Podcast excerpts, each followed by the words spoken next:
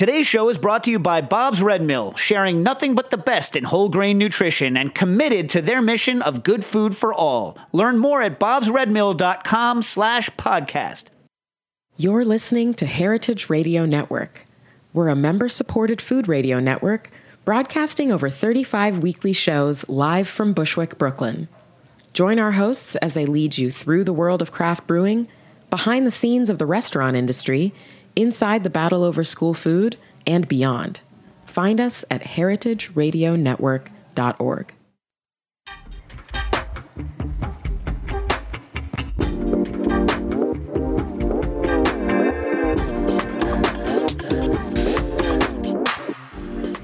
Welcome to Meant to Be Eaten. I am your host, Andrea Ween, and today on the show, we are talking about soul food and African American culture as it's spread to places like the US and Brazil.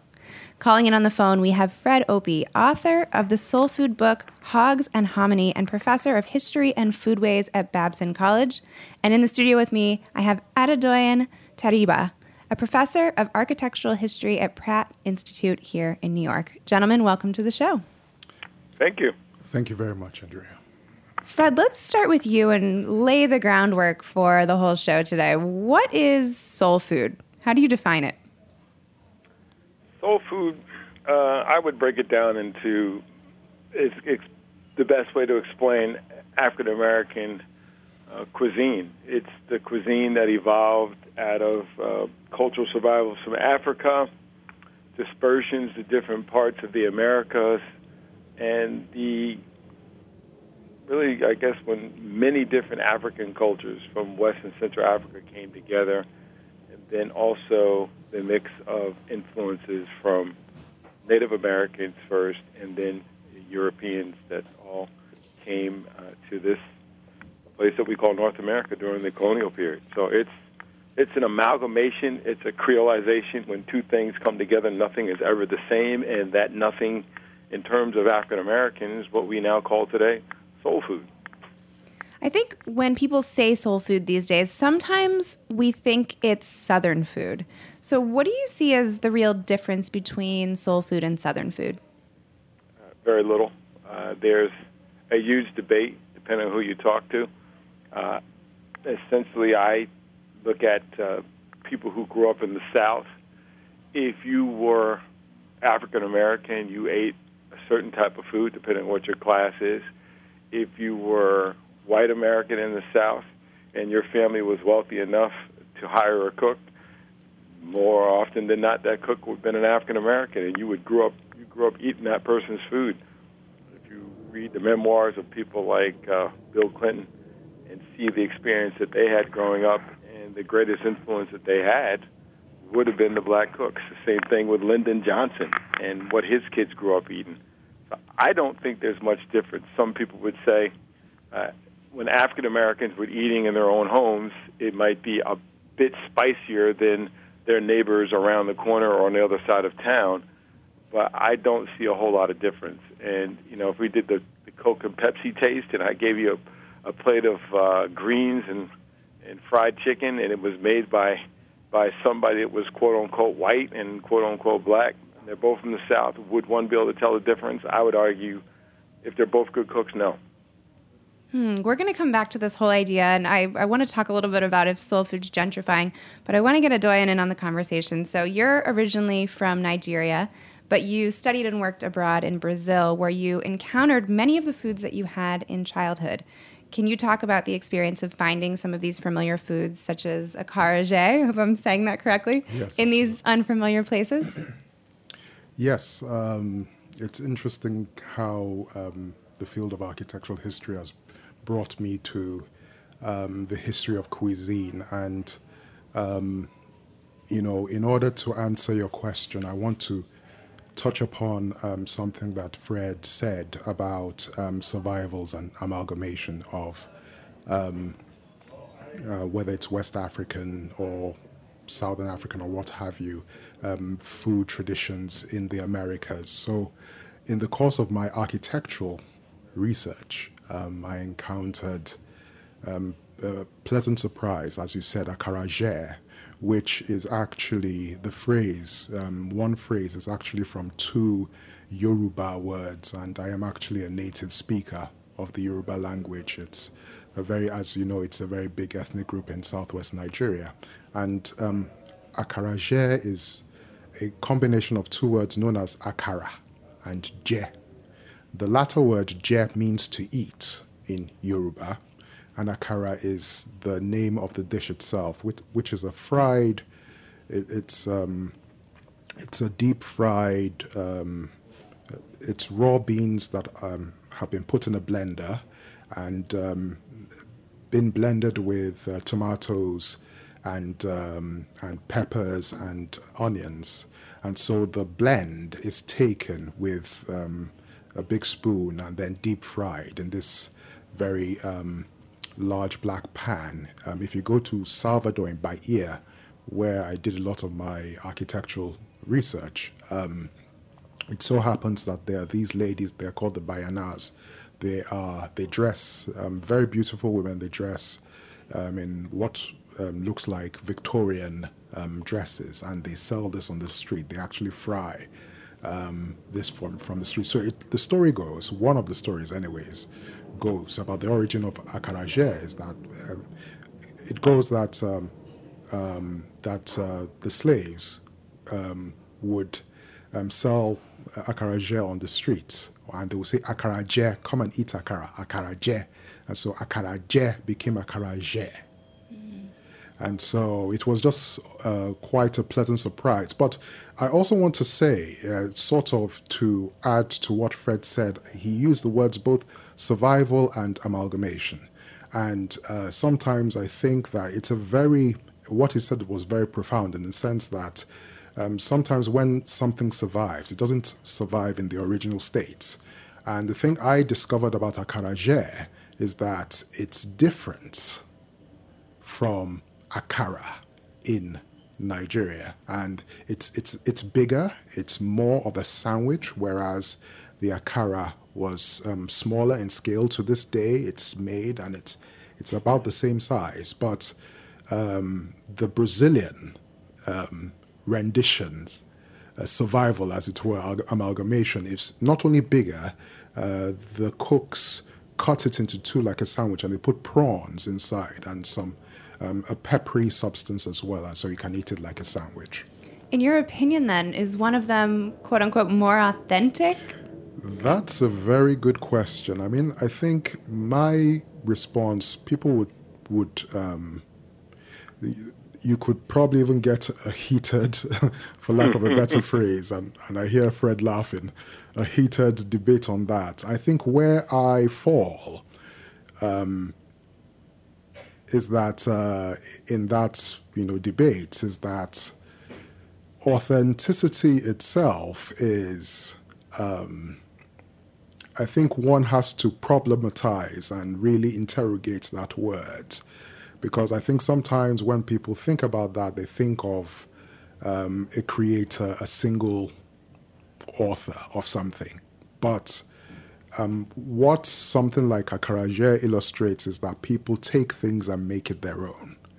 And so I would sort of deftly evade that debate and say that both Akara and Akaraje are um, different and unique, um, unique dishes um, with some relationship. Fred, when you think about this and taking foods from different places, obviously soul food has such a rich history. How do you think about this type of food or foods um, like a karajé as an indicator of social position or this cultural identity when they've been taken from one place to another? Well, in terms of cultural identity, I think foods like uh, a they speak to the movement of people, and they speak also to one's economic status. Uh, the fact that this was a, a survival food in one place and then a familiar food in another place is uh, is, is interesting to me. But the the idea that um, you know when I when I first did my book tour for Hog and Hominy, I was convinced that many things were distinctively African American, And then when I went out and did talks, people would stand up who looked nothing like me in pigmentation nor in origin and said, We did that too. And so what I begin to understand is that some of the things that we think are authentically African American were authentically rural. That is, people who came from farm countries, and this is what you eat in that type of cultural milieu. So it, it identifies not just one's complexion or culture, hmm. but it also identifies one's topography. That is, where do you grow up, hmm. and what does the surroundings allow you to produce that you can consume and survive off of? Adedoyin, you teach a course on the architecture of informal economy, which explores the architecture of temporary housing, slums, and what's designed to be temporary, how it comes to represent something bigger and more significant, which I think ties into what Fred was just saying the sense of cultural identity. But how does food tie into that? Well, that's interesting. Um, well, actually, um, one of my students is, um, she may be, um, well, so in other words, I was about to say, I, I'm, I'm pausing because I, I'm wondering whether I should broadcast her research or not. But um, it's interesting that uh, she wants to um, explore basically um, how different um, different slums um, how certain dishes are specific to different slums and how the smells of those um, of, those dishes within those slums um, serve as markers of the, the, the areas that they are. So, in other words, the slums are not just known by their architecture, whether it's the favelas or what have you in Rio, or um, you know some of the other you know you know Victorian slums. We just I just actually taught the class yesterday, and we were looking at um, you know um, slums in Victorian London in the 19th century, and how um, you know certain immigrants, the Irish and what have you, populated a lot of the slums in London. But you know, I challenged her as um, because of her background as a chef. She's actually a chef, um, and she is um, closely tied with this show. Um, and it's uh, our producer Coralie for Coralie. everyone. and it so happens that she has this wonderful idea to um, explore part of Chinatown in New York. And I, I, you know, I challenged her to really think about the cuisine and how, um, you know, the the history of that settlement, you know, of the Chinese and the immigration in New York, um, and what architecturally their settlements looked like.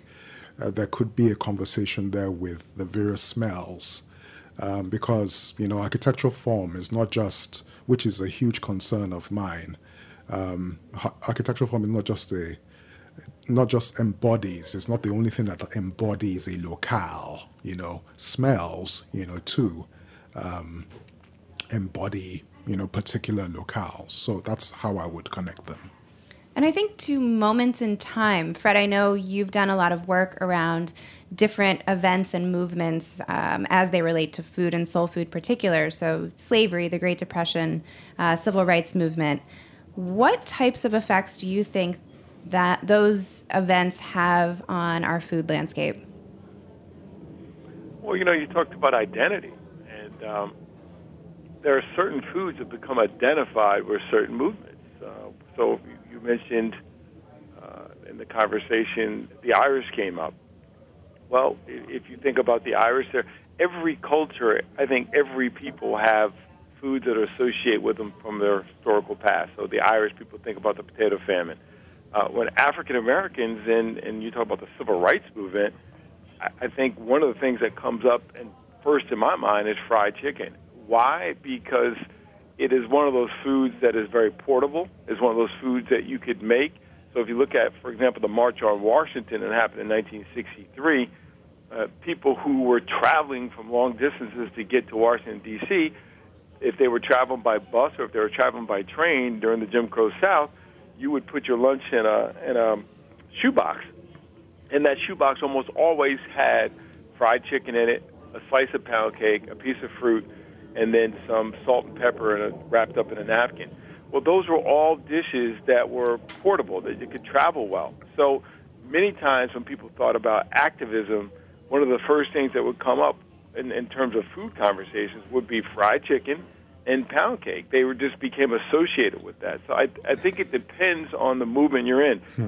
Occupy Wall Street that I went and did field work on when that happened.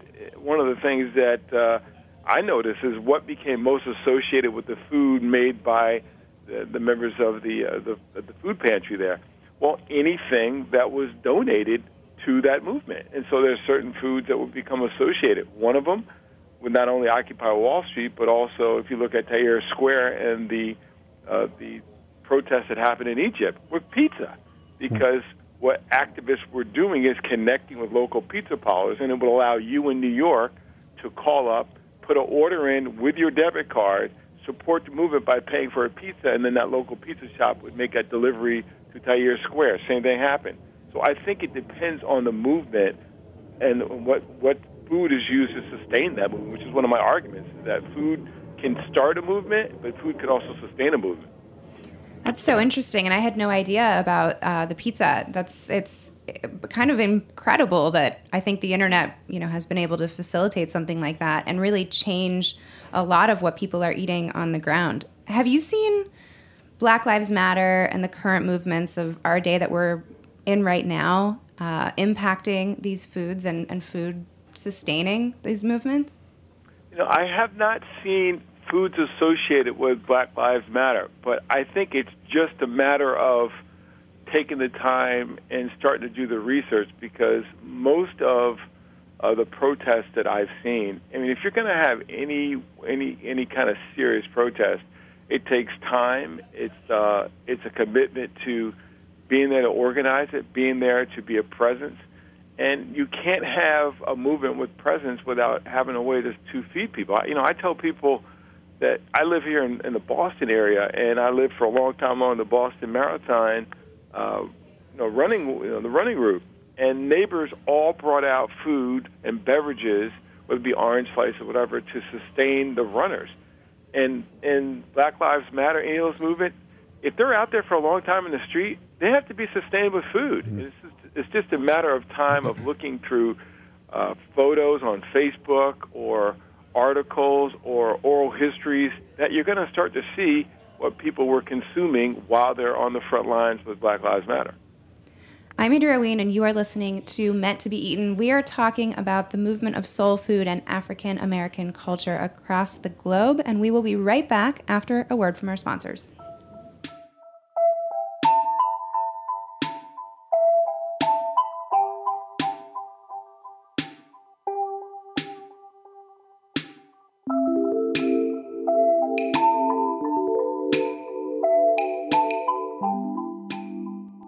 I'm Michael Harlan Turkel, host of The Food Scene and Modernist Breadcrumbs on Heritage Radio Network. I'm here at Bob's Red Mill to find out from Bob himself why his products taste so good. So, what's the secret, Bob? To make the best whole grain flour, we look back in time. No modern technology can match the old world engineering of a stone mill. Wow. Bob's Red Mill is using stone mills? How old are we talking here? Well, the stone mills are practically as old as mankind, and no matter what civilization they uncover, they find two stones that people were rubbing together to make uh, something they could eat whole wheat flour.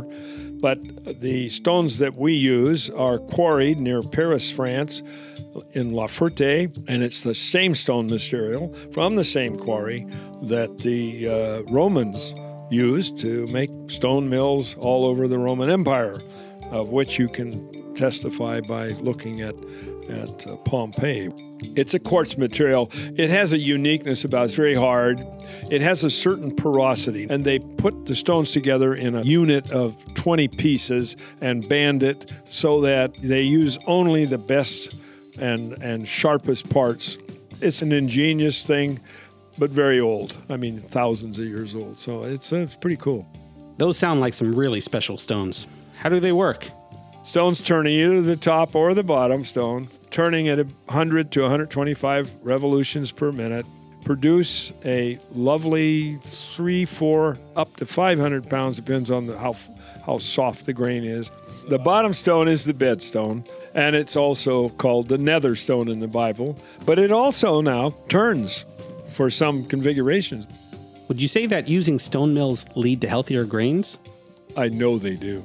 I can watch it. I showed you. you know it as well as I do. Uh, the grain goes in the top, goes through the stones, and it comes out. We don't lose anything, and we don't add anything. Thanks for sharing the story of how Bob's Red Mill is using ancient technology to keep their products on the cutting edge. Michael, we think that we can make a difference by sticking by the traditional way of stone milling whole grain, and that's what we're doing. You can learn more at bobsredmill.com slash podcast.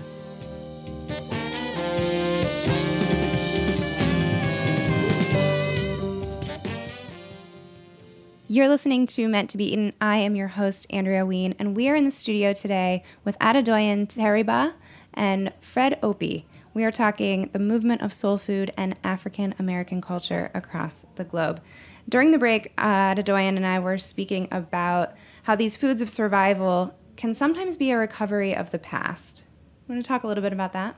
Yes, and um, I had this conversation with uh, Coralie in one of our classes recently, but it so happened I'll, I'll relate it this way as an anecdote. So I was on the hunt, uh, literally, for acarajé, and my Portuguese, I wasn't very fluent in Portuguese then, and so I approached a lady at a kiosk in Salvador, and you know, with my hands motioning and mentioning a carajé, a acarajé, and she vigorously just shook both of her hands to indicate that she did not have acarajé.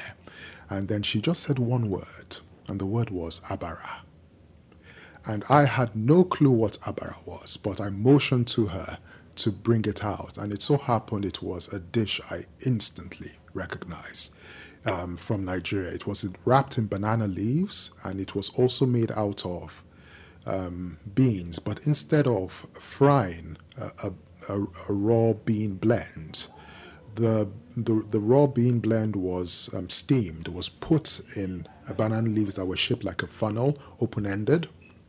And then the blend was poured inside and it was wrapped, and then several of those are put in a pot and they are steamed and it becomes this solid, very delicious. Sometimes the dishes, um, abara, are embedded with um, sausage or fish or boiled um, a boiled egg. Now, this is the interesting thing. In Nigeria, that dish today is known as moi moi. If you go to a place like Lagos, um, it's only known by moi moi. And I was so shocked, you know. And but then on um, further reflection, and also actually not really reflection, let, let's be honest, I was talking to um, a Yoruba scholar who, who was resident at the time in Salvador. He said that abara, the Brazilian term for it, is actually a transformation of the archaic name for that dish in southwest Nigeria. That the Yoruba called that dish abare. And so it, it so happened that the slaves who took the dish, abare, to um, Salvador, they somewhat preserved that rendering of the dish, and that rendering, for the most part, um, was lost in a place like Lagos, and it took upon another name, Moi Moi. Now, the scholar also told me that if you that in some um, you know villages and towns in the hinterland in southwest Nigeria, you can encounter the usage of that, of the older term. But this is just an example of how, in the migration, you know, in the evolution of this dish, the evolution, what came with it was a commitment, um, a nostalgia, a commitment to a homeland. And it's, in many ways, it's as if the people in Salvador retained or guarded that history you know in linguistic you know that that combines the you know, you know, food history and linguistic history. They, they, they guarded and kept that um, you know, and in its um, migration, in its dislocation, that um, that dislocation, that very dislocation of migration, um, safeguarded that, and whereas in the homeland it was not so. It's almost like a time capsule in a different place. Yes. That was surprising for you to uncover, but I'm sure also in a way comforting Yes. to find that piece of home away from home. Yes. Something also that we had been speaking about was when people who maybe are born um, in a different place, so an Amer- a Nigerian family, uh, um, American born, they may seek out restaurants from their homeland because it creates a way to connect. Yes. And uh, Fred, you were talking about, you know, you and um, um, were talking about um, Black, Lives Ma- Black Lives Matter and movements and how food may or may not, you know, embody, come to embody, um, you know, an episode in history, you know, uh, politically and what have you. And I couldn't help but think in a similar um, in a related context of my own experience um, living in Brooklyn and going to a Nigerian restaurant in Brooklyn to, um, you know, eat dishes that, you know, um, because of lack of the ingredients around me, um, they're just hard to prepare. And so there's a way that that, um, I wouldn't call it a movement, but I guess in some sense it's a kind of tacit uh, movement to recapture, you know, um, through the tastes, through the very tastes. Of course, that's that Nigerian restaurant is much more than that. It's you know the owners use the space as a way to either play Nigerian music or um, you know show a, a film here and there. But in other words, uh, for people who um, may be of um, Nigerian ancestry who may have never ever gone to Nigeria, you know, their parents came. Um, the food becomes this way of connecting with the homeland that's yeah in their imaginations Dan Pashman, who hosts The Sporkful, came on the show a few weeks ago, and they did an entire series called Your Mom's Food. And one of the episodes focuses on adopted children in America and how the food is still such a, a draw for the children and how much more connected they feel to their homeland and their culture when they can eat the foods that they were born with. I want to switch gears a little bit and get your opinions on. There was an article recently on The Atlantic called The Future is Expensive Chinese Food, which took a long look at the idea that there's this global hierarchy hierarchy of taste. So essentially the more powerful and richer the inhabitants of a place, the more likely its cuisine will command higher prices. So we look at Japanese versus Chinese. And then this article also mentions that nearly all cuisines with the highest check prices are ones that are generally associated with whiteness. So I'm interested, Fred, we'll start with you first, to get your thoughts on this theory and how we might think about that in the context of African American or soul food. Uh, it's interesting. I had a uh, a graduate student from the, I believe it was the Columbia School of Journalism, the graduate program, call me up, and she's doing a project on gentrification through the lens of food in Harlem, and how there are restaurants that are, in many ways, um, I don't know if you say hijacking or appropriating. I think that's the, probably the more uh, appropriate term to our they're appropriating these foods and as you just said raising the price for them as the neighborhood has changed and the uh, the rents have gone up so the, some of the same dishes are now uh, from mom and pop uh, restaurants that were kind of hole in the walls to now they're in uh, white tablecloth establishments run by people that don't look like the original folks that, that cook these dishes, and the price is twice as much. Um, it is a pretty amazing thing. But isn't that true about all foods? I mean, you know, we talk about French cuisine, and the history of French cuisine is the history of poor people in the streets of France taking foods out of the garbage of the elites who were eating high in the hog and throwing away the parts of the hog that were low, like trotters and intestines, and coming up with all kinds of ways to slow cook these very difficult cuts of meat to make them palatable. And now, many centuries later, we're going to French restaurant eating the same thing and paying a lot of money for them. So I don't I don't think this is anything new. I think it is the the price of gentrification when it comes to culinary taste. Yeah, I actually was just having this conversation right before we came on the air today with someone.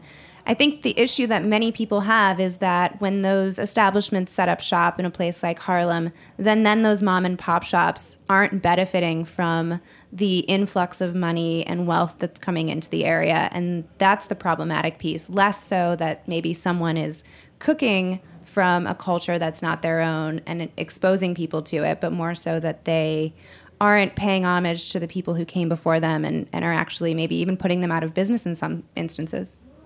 You know, one of the interesting things along that same line is that I found, um, and I'll give you an example of a restaurant in Baltimore, right around the corner from Pimlico Raceway, and it's it was it's called Lake Trout. It's still there, but I grew up uh, as a college student going to this place, and it didn't matter what time of the day you went. Lake Trout had a line going out the door with great quote unquote soul food. Didn't say soul food on just said Lake Trout, but you know we would call it soul food. And it was fried fish that that would be deep fried, and it, and it wasn't actually trout. It was a different type of fish, but they just called it trout, just kind of a term. They would they would deep fry whole fish that were deboned and then they'd, they'd wrap it in uh, Wonder Bread and then an aluminum foil, and you get like six or seven of these fish. And then they had these uh, dinner rolls that were to die for, and you could get um, sweet potato pies that were mini pies, kind of like the uh, bean pies you could get from the Nation of Islam brothers on the street. They were these small pies, individual pies. And they had all these, you know, your typical great food that you would have on a Sunday meal that they would sell at this place. And it was it was wonderful. So I, I leave, I go off to become a professor, and then I'm back in Baltimore, and I said to somebody, let's go to Lake Trout. And we go back there. Now the same business has been modernized as, in as far as its appearance, aesthetics are much more pleasing. The hole in the wall appearance has been made over and the food isn't halfway as good as far as I'm concerned. No offense to the owners now, but it just wasn't the same. So when I asked the backstory, this is the backstory. This was an African American couple who ran this place, and they used it to raise their family, make a comfortable living, and particularly, I think the story is they had one daughter. I, I don't know if I have it right. Somebody will correct me if they hear it out. But they had a daughter, and they put her through professional school and the last thing they wanted her to do is to come back and run that restaurant. So when they got to the age of retirement, they just sold the restaurant. So there are some times where gentrification means uh, an African American owned and operated business is put out of business, but there's also times where people are like, look, I worked this hard. I don't want my child working like this. So now that we put that child through school, it you know we're moving on up like you know like you know like like the story in on TV. So that often happens, and people don't necessarily think about it. The parents don't want the kids to do that kind of work because they know how hard it is to work in the food industry. Adedoyin, if you Nigerian food is here in New York in, in some places, but it's not widespread like French food or like Vietnamese.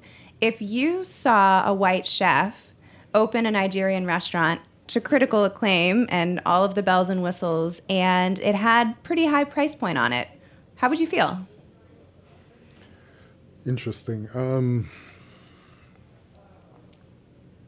quite, um, quite frankly, I would, I would be less concerned with his identity um, than with what um,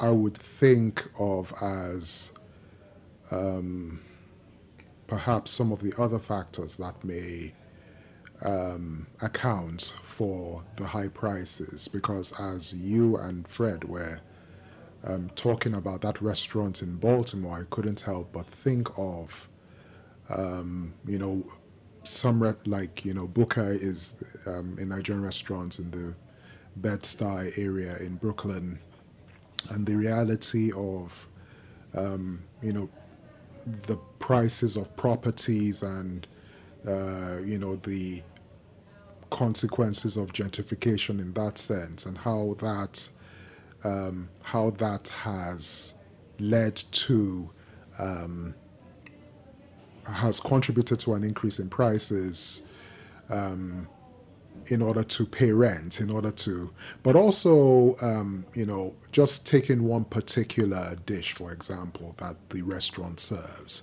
um, fried snails, you know, the, um, the, the difficulty of getting, you know, um, snails in bulk in a place like New York and the costs that come with, you know, transporting snails from um, wherever, you know.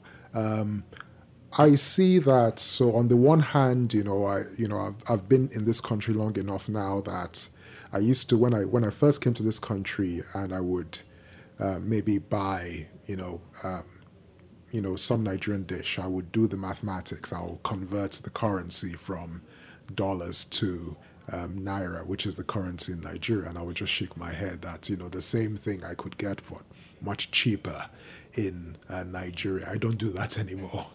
Um, Got depressing. yes. Um, but in other words, I, have noticed. So in terms of, I would, frankly, the identity doesn't really bother me. That it doesn't bother me at all. You know, I think you know Nigerian cuisine should be something that everybody should share, just like any other cuisine. You know, we we all do this. Um, um, but in terms of the um, in terms of the economy, in terms of uh, you know things that uh, gentrification engender, you know, um, that's where I think. Th- so the factors that I, I see how that actually, um, in some cases, also influences the, the the, the the taste of the food as well. So like if you have um, because of where you're staying, because because um, the uh, restaurants. It's it's a fantastic restaurant. I eat there a lot. So, suffice it to say.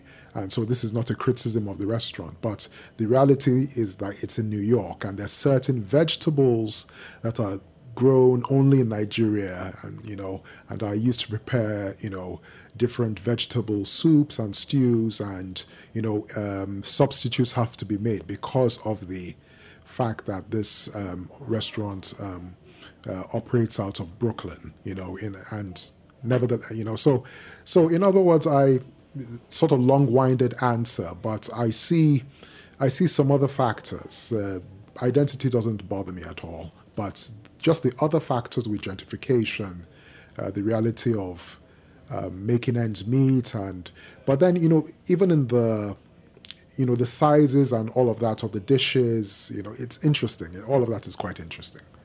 Fred, in the US, where ingredients are available for chefs who are cooking soul food, how do you see this issue of African American chefs versus white chefs and the, the level that they've all been elevated to play out? I'm, I'm going to answer this and then I'm going to have to jump because I have another commitment that's going to start shortly. Um, I think uh, the same way that women have been marginalized as professional chefs in the industry similarly is the case for black and brown people. And, and I think it's the same thing in food media. I mean, if you look at the outlets in food media, whether it be radio, podcast, TV shows, we don't control any of them as black and brown people. And as a result, it's the same old networks of recycling uh, people that you know and you feel comfortable with, that you went to uh, cooking school with, or you went to journalism school. So I, I think you know chefs and opportunity for black chefs in the restaurant. I, and I've talked to quite a few people, and uh, it's a very similar story to women, except for the sexual harassment. There's an harassment, but it's racial in identity. And the thing that's that's crazy about it is that most of the restaurant, the, the back end of restaurants, are you know sous chefs and down are uh, you know are black and brown people, and, and most increasingly brown people. I mean, as I said to people, when's the last time you actually had a pizza made by somebody that doesn't speak Spanish in, in New York? Probably not in a long time. But yet, uh, very few people who own an, an op- who manage and own these restaurants give black and brown people the opportunity to have the title chef, and I think it's a travesty, and I think people need to start calling it out. Yeah, I completely agree. Well, gentlemen, this has been such an amazing conversation. Thank you so much for taking the time today. If people want to find your book, Fred, stay in touch with you online, how can they do that? Real simple, fredopie.com. There's links to my podcast, my blogs, and my books all on there. I'm pretty active on uh, Twitter as well as Facebook, and I welcome questions and comments and suggestions. Uh, for uh, future topics of discussion. I think this was a great one, and I, I really appreciate you having me on with you. Great. Thanks so much, Fred. Adedoyin, if people wanted to get in touch with you. So, yes, uh, I teach in the History of Art and Design department at Pratt. They can send me an email. Um, that's the best way. I would love to hear um, just comments and um, even just really continue this conversation um, that links um, food and architecture together. Um, I also want to thank Fred for such a wonderful conversation, and you as well, Andrea. Thank you so much. And thank you t- for listening to Meant to Be Eaten. I am your host, Andrea Ween. And don't forget, you can listen to the show, follow us on Instagram and Twitter at Meant to Be Eaten. Until next time.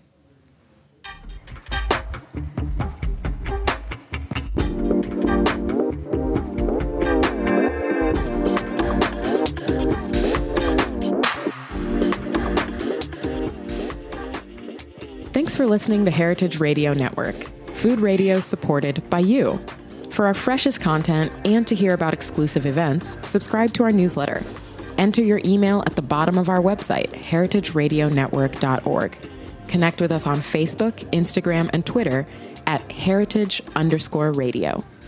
Heritage Radio Network is a nonprofit organization driving conversations to make the world a better, fairer, more delicious place and we couldn't do it without support from listeners like you. Want to be a part of the food world's most innovative community? Rate the shows you like, tell your friends, and please join our community by becoming a member. Just click on the beating heart at the top right of our homepage. Thanks for listening.